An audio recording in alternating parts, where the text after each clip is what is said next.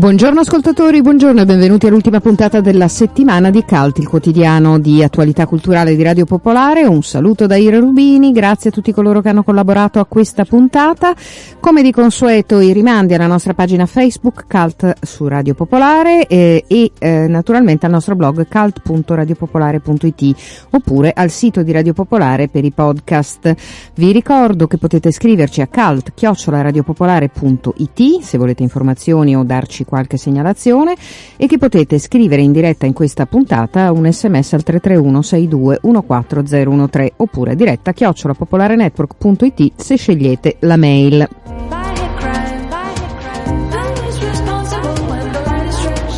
Essendo venerdì, noi avremo come sempre la nostra rubrica di fumetti del venerdì che chiude la puntata con Antonio Serra in diretta dall'aeroporto di Cagliari con una terribile influenza, ma ci ha tenuto a tutti i costi ad esserci anche quest'oggi. Eh, vi parleremo di Tempo di Libri, eh, sapete che è il titolo della fiera eh, di chi, insomma, quella che ha fatto anche tanto discutere e che è stata messa in relazione al Salone del Libro di Torino, insomma, ma su tutto questo aspetto diciamo che magari ritorneremo quando saremo più sottodata, la, la fiera sarà più o meno a metà aprile, ma ehm, invece eh, adesso ci sono una serie di anticipi, di incontri che si svolgono ehm, in varie situazioni, snocciolando quello che è stato definito il dizionario di Tempo di Libri. L'idea è stata quella appunto di eh, arrivare alla eh, fiera dopo avere ehm, percorso un po' mh, molte delle lettere del nostro alfabeto. Ieri si è svolta al Teatro Dal Verme a Milano un incontro eh, che partiva dalla D di dissidenti con una serie di ospiti, fra cui ehm, Asli Erdogan, la celebre scrittrice che ha passato centotrentasei giorni in carcere, che era in collegamento Skype. Ve ne, ve ne faremo sentire un estratto della conversazione che eh, ha avuto eh, con il pubblico presente al Dal Verme. Eh, poi vi parleremo di un appuntamento di Musicamorfosi dal titolo Allegro, e allegro sarà anche Saul Beretta, se riusciremo a parlare con lui, perché sappiamo che sta per nascergli un bambino e allora forse non parleremo con lui ma con Cristina Crippi, ma comunque Musicamorfosi. Tiziana Ricci fra poco qui con me eh, per parlare di Lego. Mm, attenzione, c'è di mezzo Uh, una uh, associazione, un'organizzazione che spesso organizza eventi um, di varia natura. In questo caso si tratta di un evento che ha a che fare con l'arte contemporanea e in particolare con i famosi mattoncini.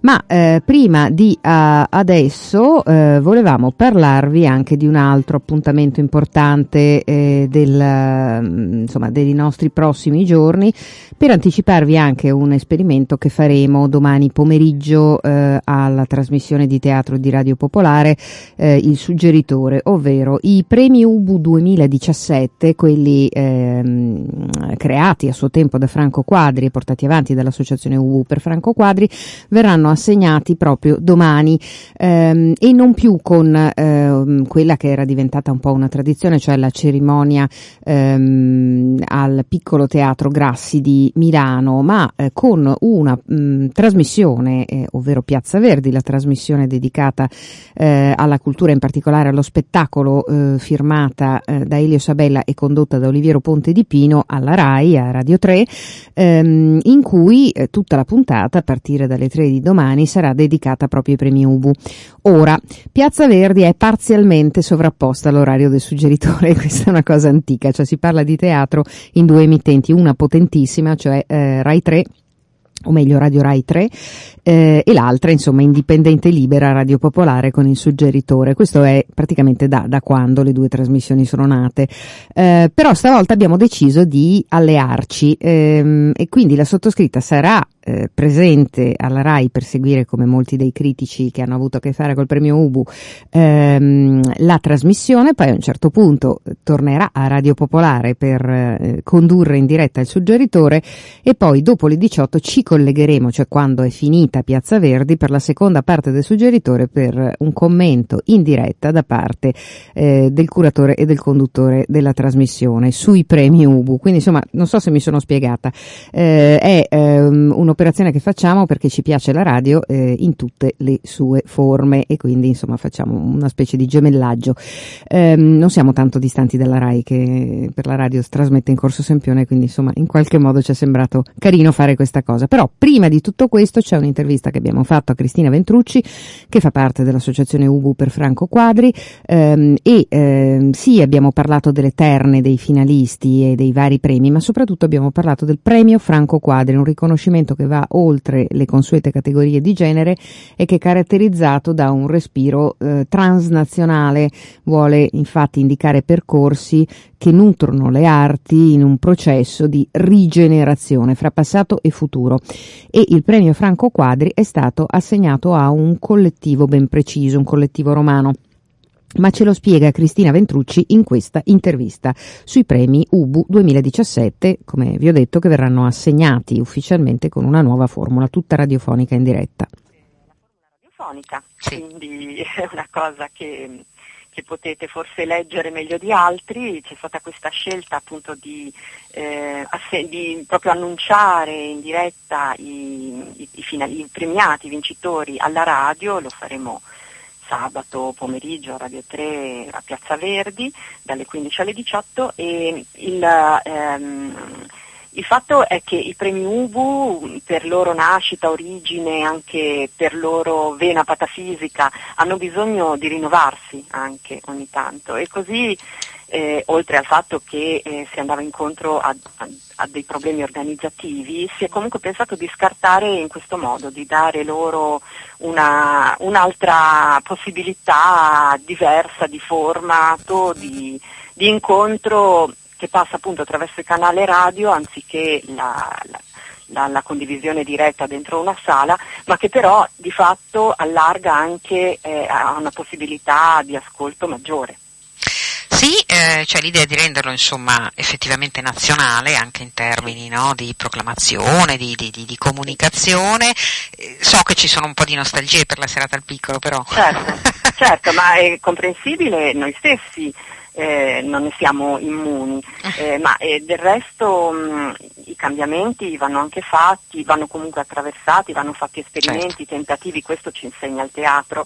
Eh, non è che eh, questa sia una scelta definitiva, era secondo noi la scelta giusta per questa fase, per quest'anno, per anche scuotere, forse anche per sentire questo calore che ci viene da chi ha nostalgia, no, della, della festa, quindi diamoci tutti da fare eventualmente per poterla riproporre.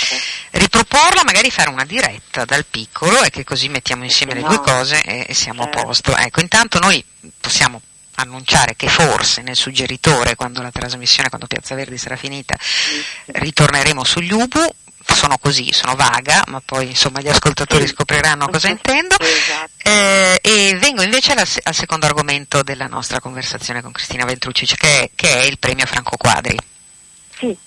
Eh, il premio Franco Quadri è mh, una cosa mh, separata dagli Ubu, insomma, che ha una distinta dal premio Ubu, perché viene assegnato dal direttivo dell'associazione. L'associazione Ubu per Franco Quadri cura dal duemiladodici i premi e quindi eh, lo svolgimento di tutta la votazione dei cinquantanove eh, votanti, perché i premi Ubu sono un referendum, quindi c'è tutta una procedura, uno svolgimento eh, molto ampio che, che l'associazione segue, di cui si occupa. Ma a un certo punto, dal duemilaquattordici, abbiamo pensato eh, che fosse anche il momento di, di dare una nostra voce, di affiancare ai premi Ubu, eh, che hanno un loro corso, una voce dell'associazione, e quindi di mettere in luce attraverso questo riconoscimento dei percorsi trasversali, appunto ispirandoci a, allo sguardo di Quadri, cui, la, cui l'associazione si intitola, e il premio stesso. E, e quindi individuare percorsi trasversali nella scena, fuori dalla scena, intorno, eh, raccogliendo anche un po' una iniziativa che fu dello stesso Quadri a cavallo tra gli anni novanta e i primi duemila, eh, col premio ba- Giuseppe Bartolucci. Lui intitolò a Bartolucci un premio che appunto assegnava insieme a uno stretto giro di collaboratori, che andava a A, a, sia ad artisti che a realtà anche che a, spa- a spazi e iniziative.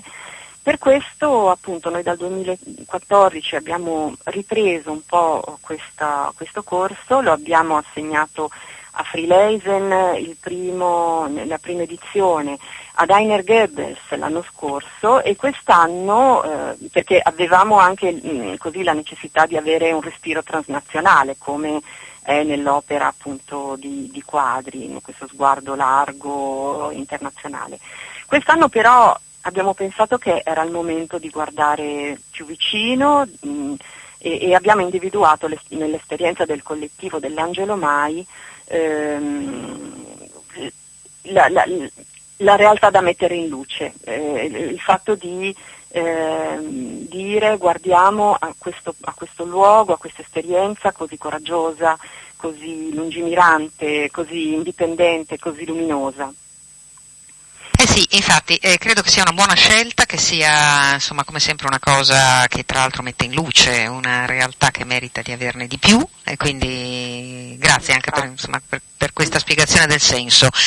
Vengo infine ai premi essi stessi, senza sì. avere né l'ardire né francamente il desiderio di elencarli tutti, perché insomma sono tanti. Eh, diciamo che insomma in varie categorie nelle terne è comparso, come penso fosse prevedibile, uno dei progetti più articolati della passata stagione, cioè quella di Santa Estasi di Antonio Latella, eh, che tra l'altro è recentemente eh, diventato il, il direttore della, delle prossime biennali di Venezia, quindi insomma un, un artista che ha tanto lavorato e che quindi eh, è comprensibile che sia eh, stato segnalato da molti referendari.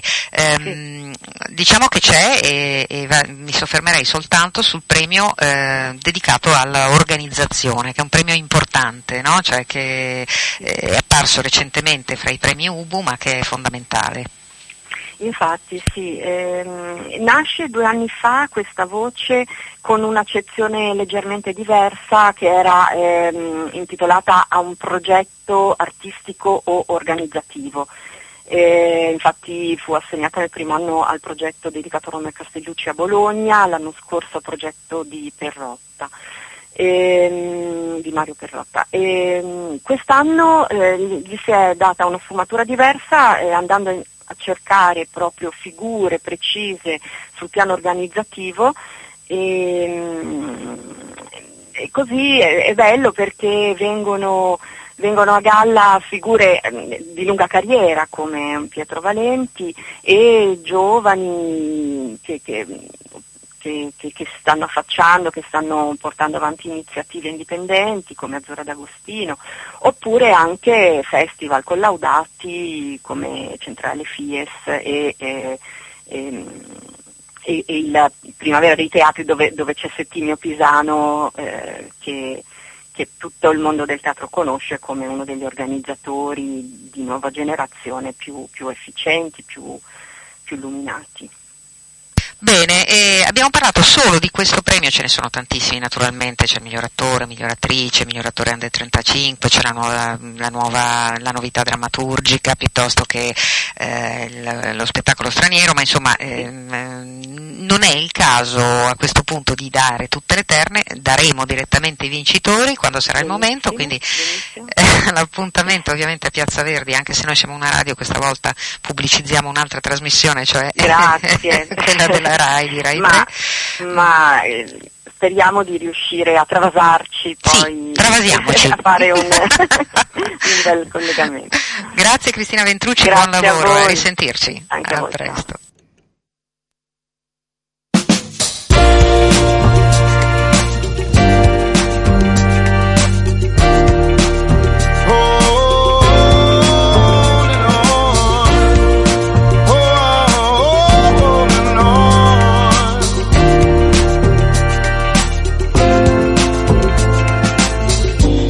Of love on my shoulders, I thought that it would be easier than this. I thought my heart had grown colder, but the warmth of your kiss I can't dismiss. Though my past has left me bruised, I ain't hiding from the truth. When the truth won't let me lie right next to you, but it's holding on and it's holding strong. Even though I tried to make it, play the part, but I can't fake it. It keeps holding on and it's holding strong. Even though I tried to break it, heaven knows that I can't shake it. Holding on, holding on. I've seen times that were harder. I remember the taste of bitterness. Won't you help me, my Father? Fall in the love that I have missed. Though my past has left me bruised, I ain't hiding from the truth. When the truth won't let me lie right next to you, but it's holding on and it's holding strong. Even though I tried to make it, play the part, but I can't fake it. It keeps holding on, and it's holding strong. Even though I tried to break it, heaven knows that I can't shake it. Holding on, holding on. Stavamo chiacchierando con Tiziana Ricci, fine settimana, tante cose da raccontarsi, tante cose che succedono a Milano. Sì, cose belle che succedono. Allora, i Lego, i Lego. I Lego, i Lego. Eh, Numerose cioè... generazioni, insomma, esatto. Sanno di cosa stiamo parlando. Eh sì. Non solo i maschietti, eh? Anche, ma va, figurati, anche io ho dei Lego meravigliosi. Ecco. Io sono una leghista. Ops. Vedi? No, una leghista. No, no, no. non eh. lo sono in quel senso. No, però sono una. Insomma, amo il Lego. Eh. Allora, anche Nathan eh, eh, Sawaya, che eh, lui è un avvocato di New York, mm-hmm. però un giorno ha, ha deciso eh, che preferiva l'arte perché sentiva.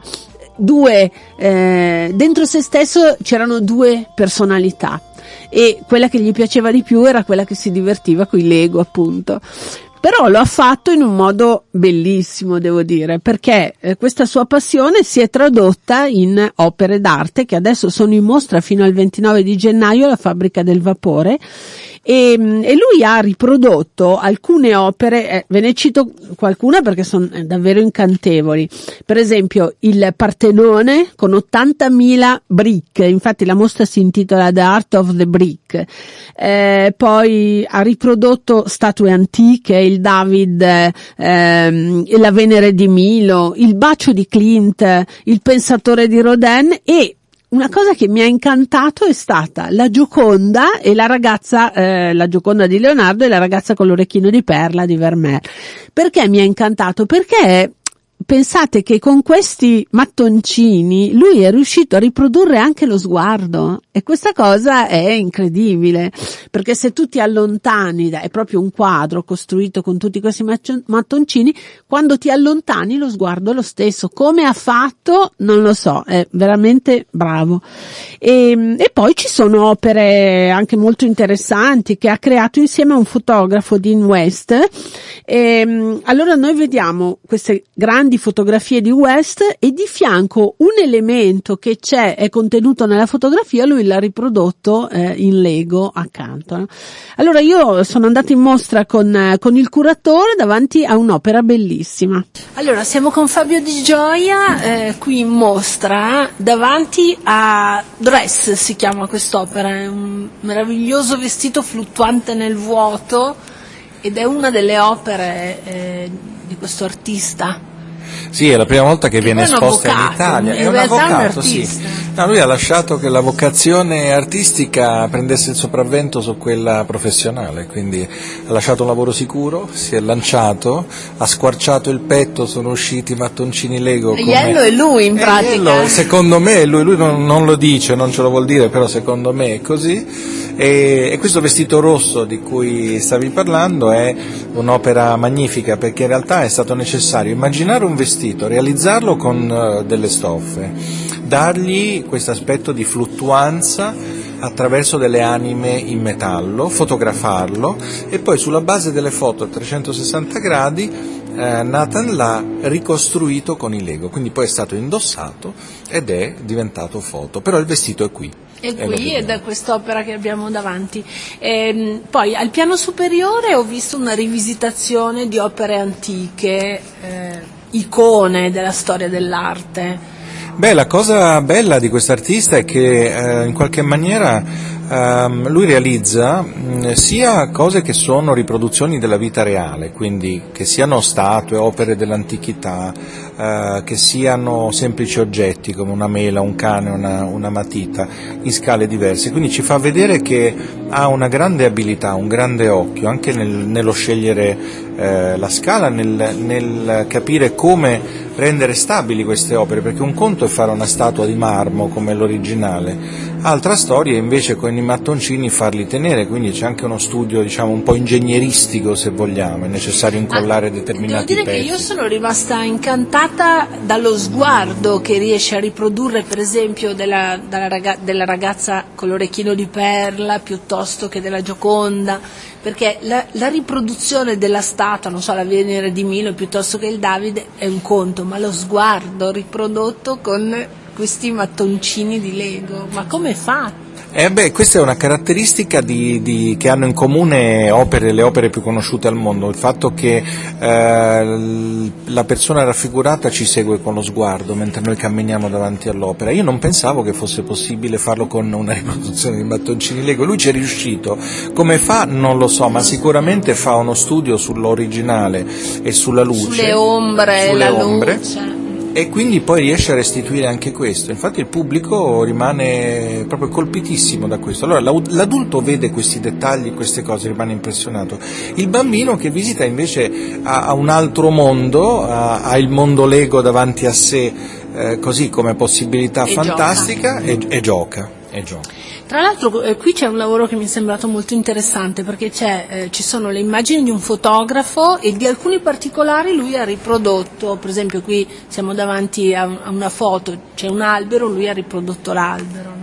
Sì, è un lavoro beh, fatto la... insieme al sì, fotografo. Ma anzi hanno fatto di peggio, lui è Dean West, un fotografo australiano molto conosciuto, fa queste, queste icone dell'America un po' desolata così, qualche oggetto, grandi panorami, sono cartoline d'altri tempi se vogliamo, ma alcuni degli oggetti di queste foto sono di Lego, quindi eh, noi li abbiamo riportate qui in questa mostra per farli vedere, sono esposti, ma a guardare queste gigantografie si vede che proprio le nuvole sono di Lego, il cane è di Lego, il vestito rosso è di Lego, l'ombrello e così via, quindi hanno lavorato in tandem e hanno eh, creato questa, questa, questa... che vediamo ma qua. La cosa bella è che te ne accorgi soltanto eh, quasi per caso, solo se stai veramente attento perché sembra un albero vero, sembra un secchiello vero, sembrano delle nuvole vere. Ma proprio tutto, tutto, tutto fatto con eh, i mattoncini di Lego, perché io pensavo avrà fatto qualcosa con Lego e poi altri elementi, invece no. No, usa solo pezzi base, quelli che avevamo tutti nelle nostre scatole di, di Lego, non pezzi speciali,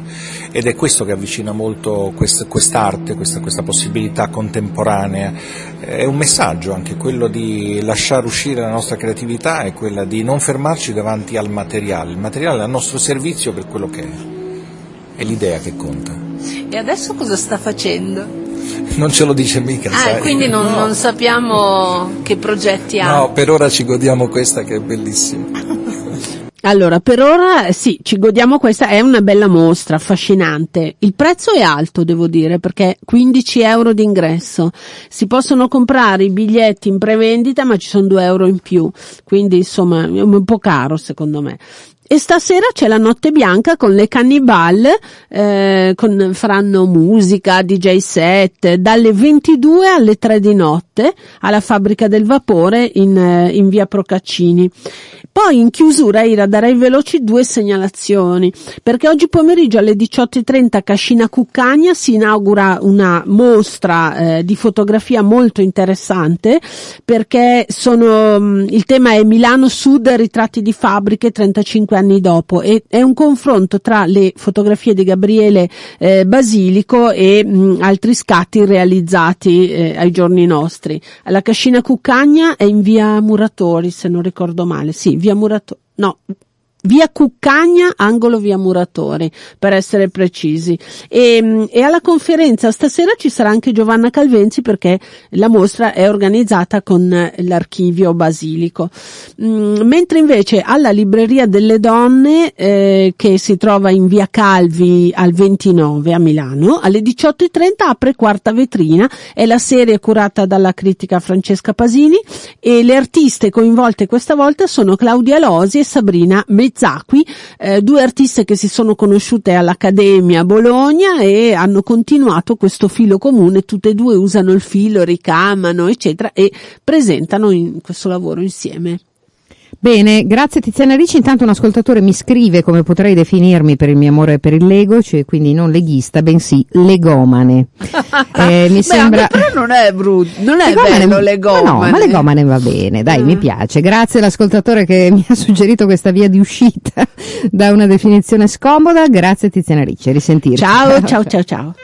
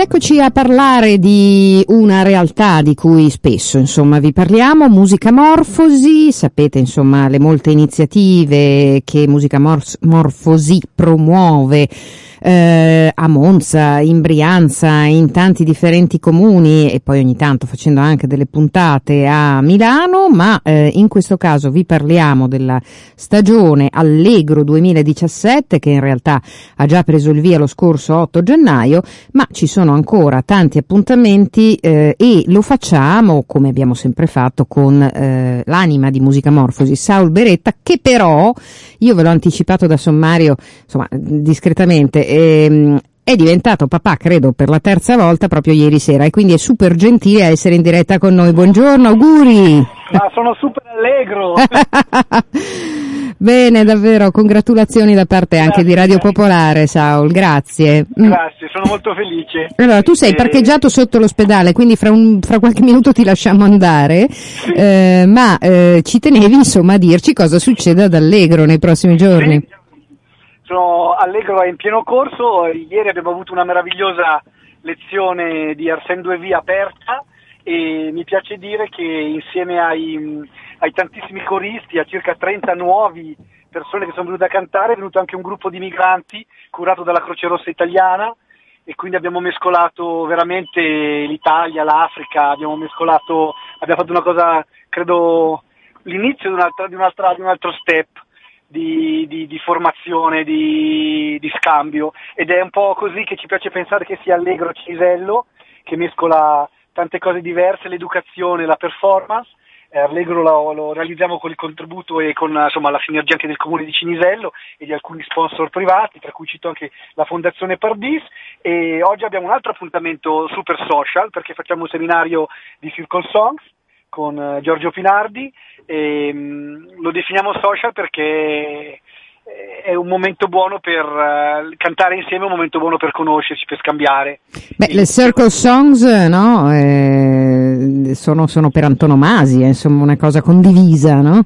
Esatto, e soprattutto sono per antonomasia momenti di canzone dove non c'è un genere prefissato, né una lingua prefissata, né un codice, diciamo così, musicale prefissato. Ci può essere il pop come l'improvvisazione pura, uno quindi va a prendere dal, dal serbatoio del, delle proprie memorie musicali quando improvvisa o quando si lascia andare all'improvvisazione condivisa, e questo è un modo anche per abbattere qualsiasi tipo di barriera, sia di lingua che di provenienza, che di, di background musicale, di cultura, e, ed è una bellissima mescolanza. Devo dirti che ieri sera eravamo più di novanta e anche stasera credo ci siano novanta iscritti, quindi è davvero una session eh, dove si affianca un momento, diciamo così, uno step della propria competenza eh, musicale, educativa, e anche uno step di relazione che quando si canta insieme per tre ore succede sempre qualcosa, insomma. Certo, eh, questo questa sera, poi si prosegue, no? Cioè il quattordici ci sono una serie di, di cose.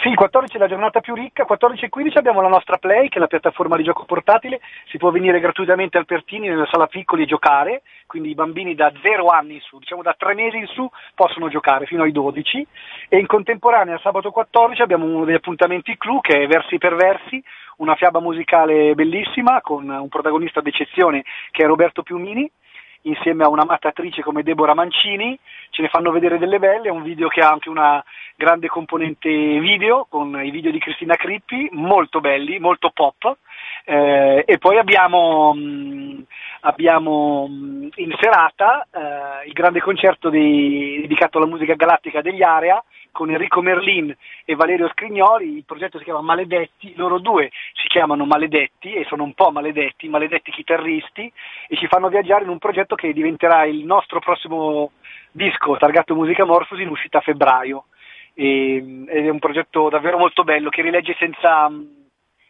senza pudore non soltanto la musica degli Are, ma quella, rilegge quell'onda di rivoluzionaria che soffiava negli anni settanta, quindi questo desiderio di cambiare le cose, di ribaltare un po' il mondo. E... Ecco, eh, bene, allora, e si conclude poi il ventuno gennaio con un ultimo appuntamento, no? Sì, si conclude con un'altra bellissima realtà che stiamo curando da qualche anno a Cinisello, che si chiama VIBE, eh, ed è una scuola di musica popolare. Riusciamo, la, l'associazione VIBE, che è un'associazione di promozione sociale, riesce a proporre a centodieci allievi che studiano quasi gratuitamente, praticamente gratis, sono una scuola di quartiere, quindi è un po' lo, lo stimolo è il progetto Abreu, quello di insomma, che ha generato così tante sì. cose in Venezuela, e quindi di fornire un'opportunità di studiare musica, di fare musica d'insieme a una serie di ragazzi che non, magari non ce l'avrebbero in altri modi. E la VIBE sta crescendo, crescono i docenti, crescono gli allievi, c'è un bel, gru- un bel gruppo di musica d'insieme, e il ventuno è l'occasione di, di farsi sentire, quindi insegnanti e allievi suonano insieme, ed è un modo molto bello, è una ciliegina preziosa, una realtà che sta crescendo a Cinisello anche grazie al lavoro che stiamo facendo insieme, quindi siamo molto orgogliosi di, di questo semino eh, che cresce in città, ed è un esempio di come la musica può cambiare le cose. C'è un piccolo quartiere che è Sant'Eusebio, dove alcuni addirittura sono negozi privati, erano negozi privati, quindi la scuola è proprio sui, nei negozi che erano sfitti da, da qualche anno, ed è quindi un'interfaccia col quartiere, è proprio una, una cosa osmotica, e che si interfaccia, i ragazzi che suonano dentro si vedono dall'esterno, e questa cosa contribuisce anche alla crescita, aumenta la curiosità, e si viene a suonare in VIBE e si viene a stare meglio, ad imparare a stare insieme con gli altri suonando, e, ed è questa una cosa che la musica può fare e può portare in luoghi che non, uno non si immagina quando comincia a suonare uno strumento. Bene, allora grazie davvero ehm, a Saul Beretta, ancora congratulazioni insomma per la bella notizia, allegro in tutti i sensi, dicevamo. Tutte le informazioni su musicamorfosi punto it o sulla pagina Facebook e sui social di Musicamorfosi. Grazie, ciao, a presto. Ciao, grazie mille a voi, un bacio. Ciao.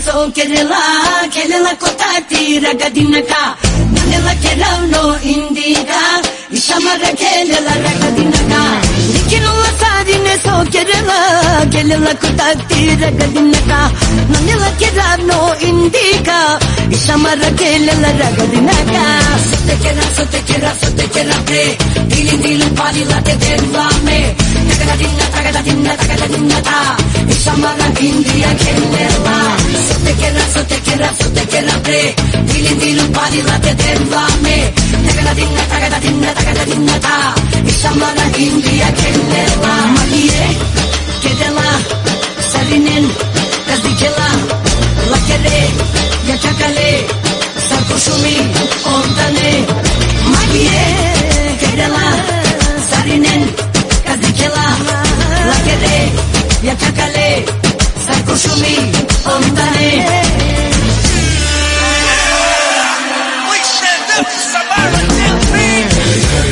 Puis tu me fais trembler, ton regard de tigresse me donne mal à la tête. Tu fais pour moi, tu es la seule que je regarde, baby, je n'en peux plus, tu me rends vraiment malade. Boom boom sexy, you make me crazy, I can't wait for you, mais si je deviens fou. Alors vas-y, bouge de gauche à droite, je suis comme une bombe, je vais pas tarder à exploser.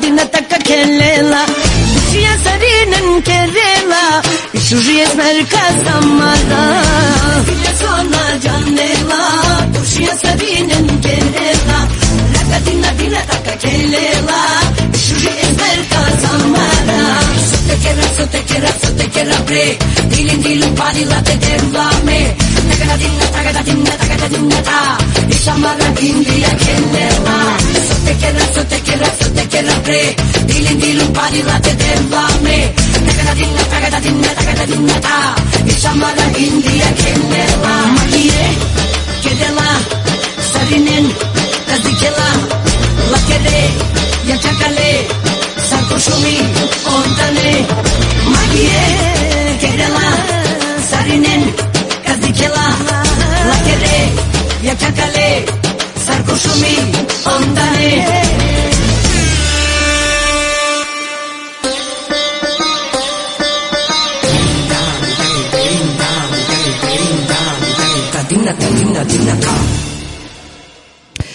Vi lasciamo questo brano Zansever con Ervin Curtis, Samara, è un brano turco del duemilaundici che ci introduce al nostro prossimo argomento. A Tempo di Libri, eh, la, il nome della fiera che in aprile ehm, prenderà il via ehm, a, ehm, alla fiera di Milano a Ropero e che tanto ha fatto discutere nei mesi scorsi, eh, ha eh, ormai da un po' di tempo organizzato una serie di appuntamenti preliminari che scandiscono un vocabolario, anzi un dizionario di Tempo di Libri. In questo caso, eh, ieri, al um, Teatro Dal Verme di Milano, si è svolto un appuntamento che prendeva il via dalla lettera D, la D di dissidente, un incontro sulla libertà di stampa in Europa. E questo incontro, che vedeva la presenza di eh, diversi ospiti, fra cui la sociologa turca Pinar Selek, Eh, Selek, antimilitarista, attivista per i diritti umani, eh, poi quello, quella di Lirio Abate, eh, che come si sa è giornalista e scrittore che vive sotto scorta, eh, con Lea Nocera, eh, ricercatrice ed esperta di Turchia, e con Marino Sinibaldi, eh, direttore di RAI Radio tre, che moderava l'incontro. Dicevo, un incontro che con tutti questi ospiti, eh, che ciascuno mh, per il suo ambito sono intervenuti. Pinar Selek, per esempio, è stata torturata, è stata in carcere eh, e adesso è riuscita ad uscire dal, eh, dalla Turchia e vive eh, in Francia, eh, ma eh, diciamo che eh, tutto l'incontro ruotava intorno a una videoconferenza via Skype della giornalista e scrittrice turca eh, Asli Erdogan, che eh, come eh, probabilmente ben sanno i nostri ascoltatori, eh, è stata detenuta per quattro mesi eh, in carcere in Turchia a causa della sua eh, collaborazione, semplicemente diciamo della sua eh, firma a sostegno del giornale filocurdo Özgür Gündem. Eh, è stata scarcerata eh, poco tempo fa, il ventinove dicembre, e adesso è in attesa di una sentenza in un processo in cui rischia l'ergastolo. Eh, allora, il, il collegamento via Skype è durato una, una mezz'oretta, ma eh, sul sito di Radio Popolare poi vi daremo conto nelle pagine di Cult ehm, del, dell'intervento completo. Però ve ne facciamo ascoltare una piccola parte, ehm, quella diciamo iniziale, in cui Asli Erdogan eh, dà conto appunto eh, della, mh, della sua situazione. E sentirete ehm, le traduzioni ehm, di Lea Nocera, che appunto eh, ha eh, brillantemente insomma fatto da tramite in questa comunicazione, che è stata eh, veramente eh, emozionante, insomma, anche perché via Skype su grande schermo eh, abbiamo potuto vedere eh, i, la eh, scrittrice in collegamento. Ehm, sentiamo, ascoltiamone un estratto di, di, questa, di questa videoconferenza. Asli Erdogan ha scritto più volte, ha detto più volte nelle interviste che scrivere per lei è l'unica forma di esistenza, e per questo, già per questo, è una forma di resistenza. Chiederle se in questi giorni, in questi momenti, in questi mesi lei è possibile, Asli Erdogan, praticare questa forma di resistenza, cioè se come scrittrice riesce a resistere alla persecuzione cui è oggetto. Öncelikle ben çok teşekkür ederim. Beni davet ettiğiniz için, benimle kitaplarımla ilgili konuştuğunuz için gerçekten çok değerli. Çok teşekkürler. Prima di tutto ringrazio tutti, ringrazio molto che si sia parlato del sostegno, che sia parlato di lei, dei suoi libri. Per lei ha un enorme valore. Ve edebiyatçıların, gazetecilerin, basının dayanışması olmasaydı sanırım cezaevinde daha çok uzun süre kalırdım. Se non ci fosse stato il sostegno di tanti scrittori, eh, giornalisti, intellettuali, di persone comuni, probabilmente non sarebbe uscita fuori e a quest'ora sarebbe sta, stava ancora in, in galera. yüz otuz altı gün Türkiye standartlarında çok uzun bir zaman dilimi değil, ama benim durumda korkunç olan bunun bütünüyle haksız ve hukuksuz bir tutuklama oluşuydu. Yani bütünüyle yasal bir gazetenin sembolik danışma kurulu üyesi olduğum için tutuklandım ve şu an Türk Ceza Kanunu'nun en ağır maddeleriyle yargılanıyorum. Eh, centotrentasei giorni in carcere non sono eh, un lungo, generalmente in Turchia non sono per forza un lungo periodo, ma per lei sono stato un periodo lunghissimo e terribile, orrendo, e soprattutto perché sapeva che era una, una, una incarcerazione totalmente ingiusta e fuori dal diritto, e, e sa anche che è stata eh, accusata eh, e arrestata per, questioni, per, per la sua solidarietà, per la sua manifestazione di solidarietà e eh, per motivi politici. E eh, questo per lei eh, appunto è una cosa che le, le è pesata moltissimo. Fakat cezaevlerinde e, şu an o kadar çok insan var ki ve e, kimileri niye tutuklandığını bile bilmiyor. E, yani hukuktan ve adaletten artık e, kolayca söz edemiyoruz burada.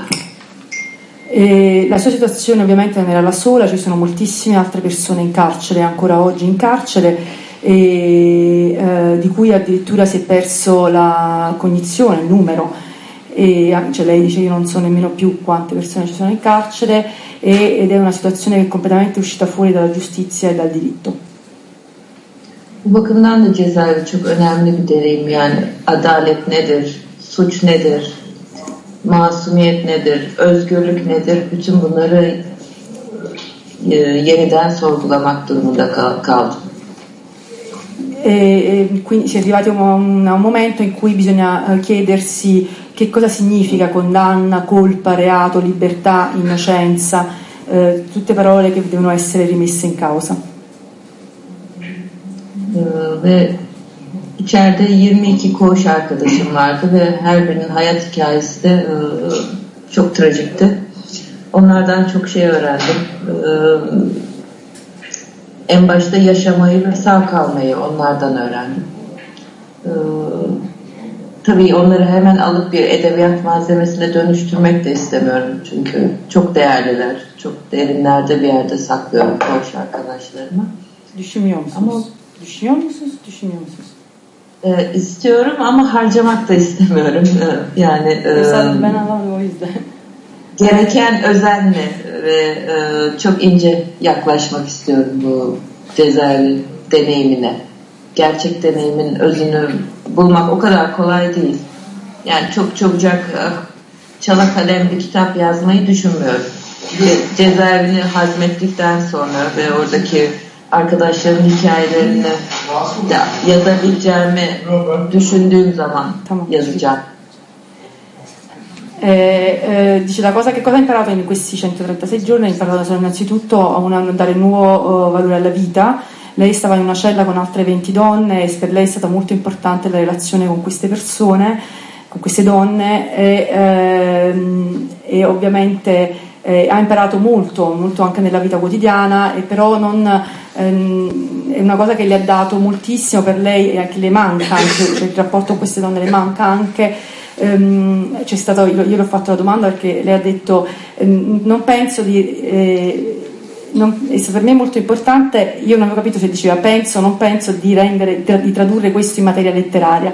Allora io le ho chiesto vuoi farlo o no, e lei ha detto in realtà vorrei farlo eh, ma non, non ho alcuna intenzione, perché per me questa esperienza della carcere è stata molto determinante, non, ho, non voglio fare un diario, non voglio fare una, un diario di questa esperienza, però vorrei uh, approcciarmi a uh, questa mia esperienza, a questa mia storia in maniera molto uh, delicata e sottile, alle storie delle persone che ho incontrato uh, in cella.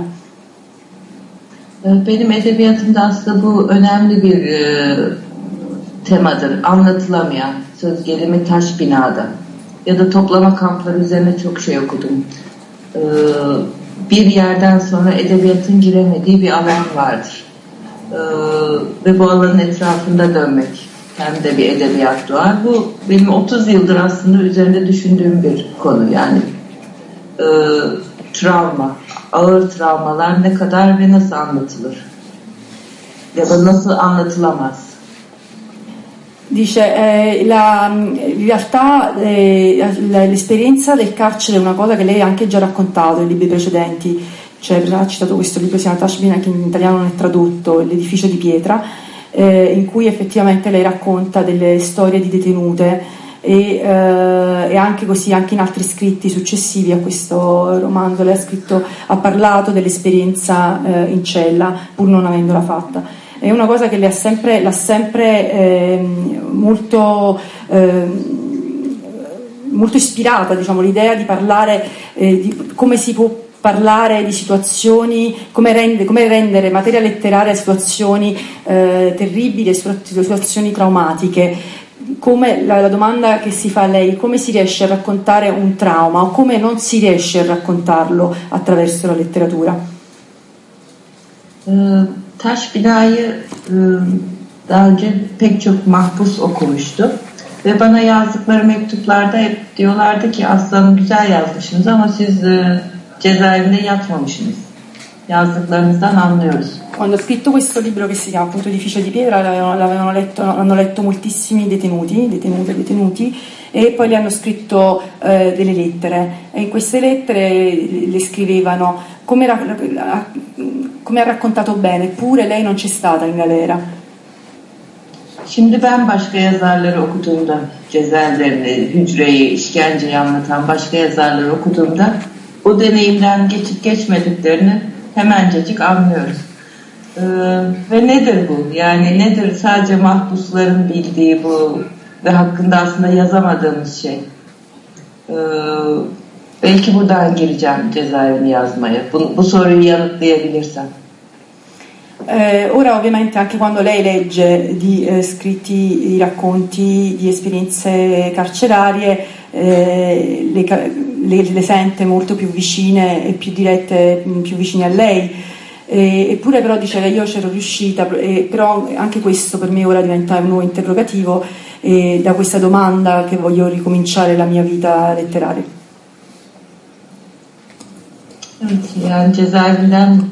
Umarım bir roman çıkar, en azından bir hikaye çıkar, çıkacak gibi de duruyor.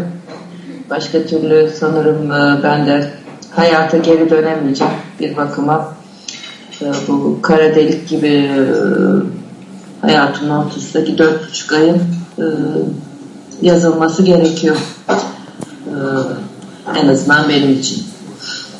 Dice, per lei eh, sicuramente comincerà da questo, si farà scrivere un racconto, una storia, un racconto, un romanzo, e per lei, per lei è molto importante perché nella sua vita ora c'è una grossa macchia nera e, e l'unico modo per affrontarla è, per lei è la scrittura, dice, non so se in generale ma per me è così.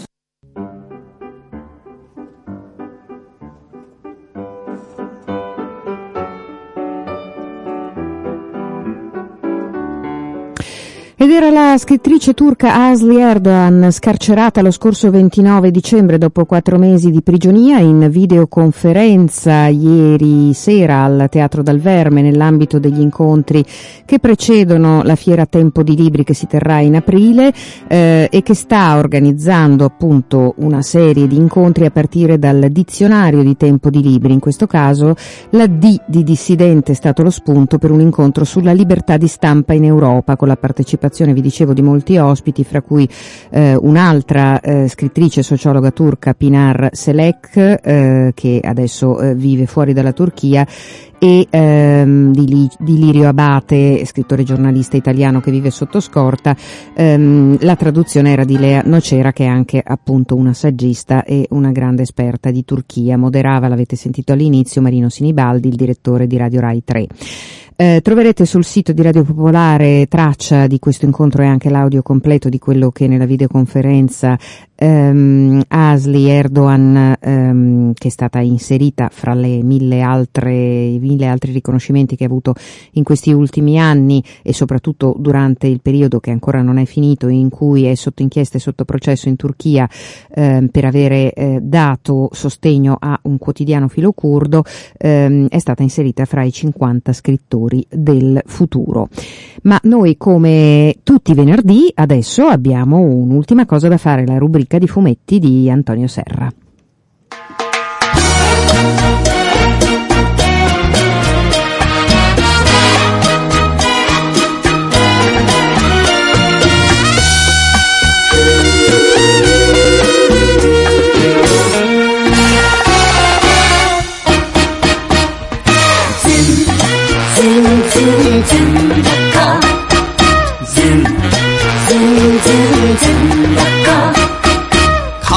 風に吹かれて花が散る雨に濡れても花が散る咲いた花ならいつか散る同じ定めの恋の花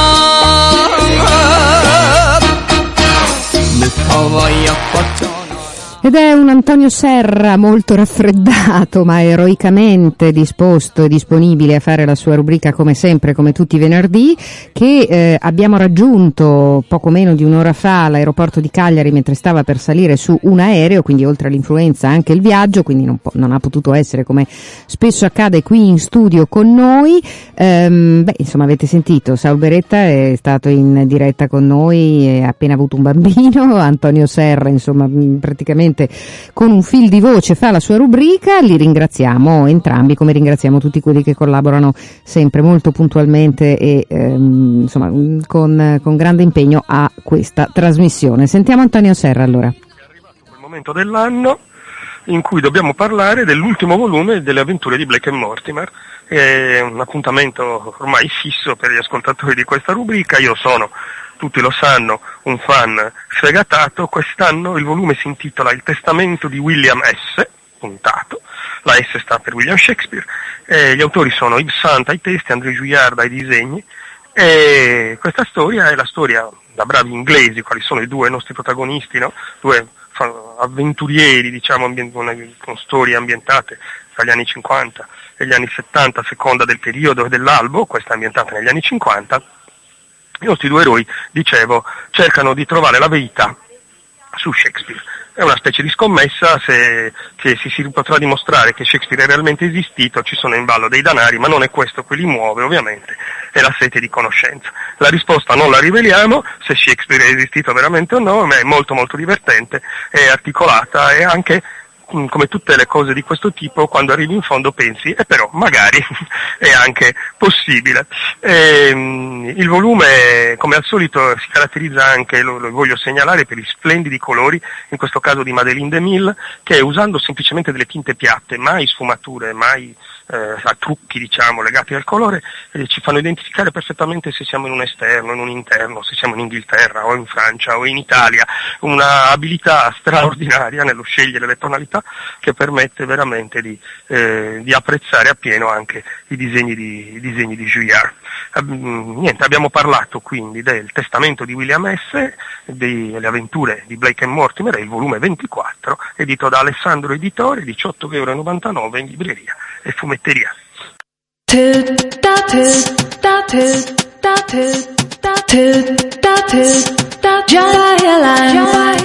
Ma povero Antonio Serra, insomma, è arrivato veramente quasi senza voce alla fine della sua rubrica, però era interessante quello che ci ha raccontato come sempre. Lo aspettiamo evidentemente di nuovo eh, in tutto il suo smalto venerdì prossimo. Eh, vi, vi auguro un buon weekend, un saluto da Ira Rubini, ascoltateci eh, e cercateci sul web in podcast se volete, scriveteci, e noi torniamo ovviamente lunedì prossimo alle undici e trenta. Adesso le notizie di Radio Popolare. Ciao ciao, a risentirci. Già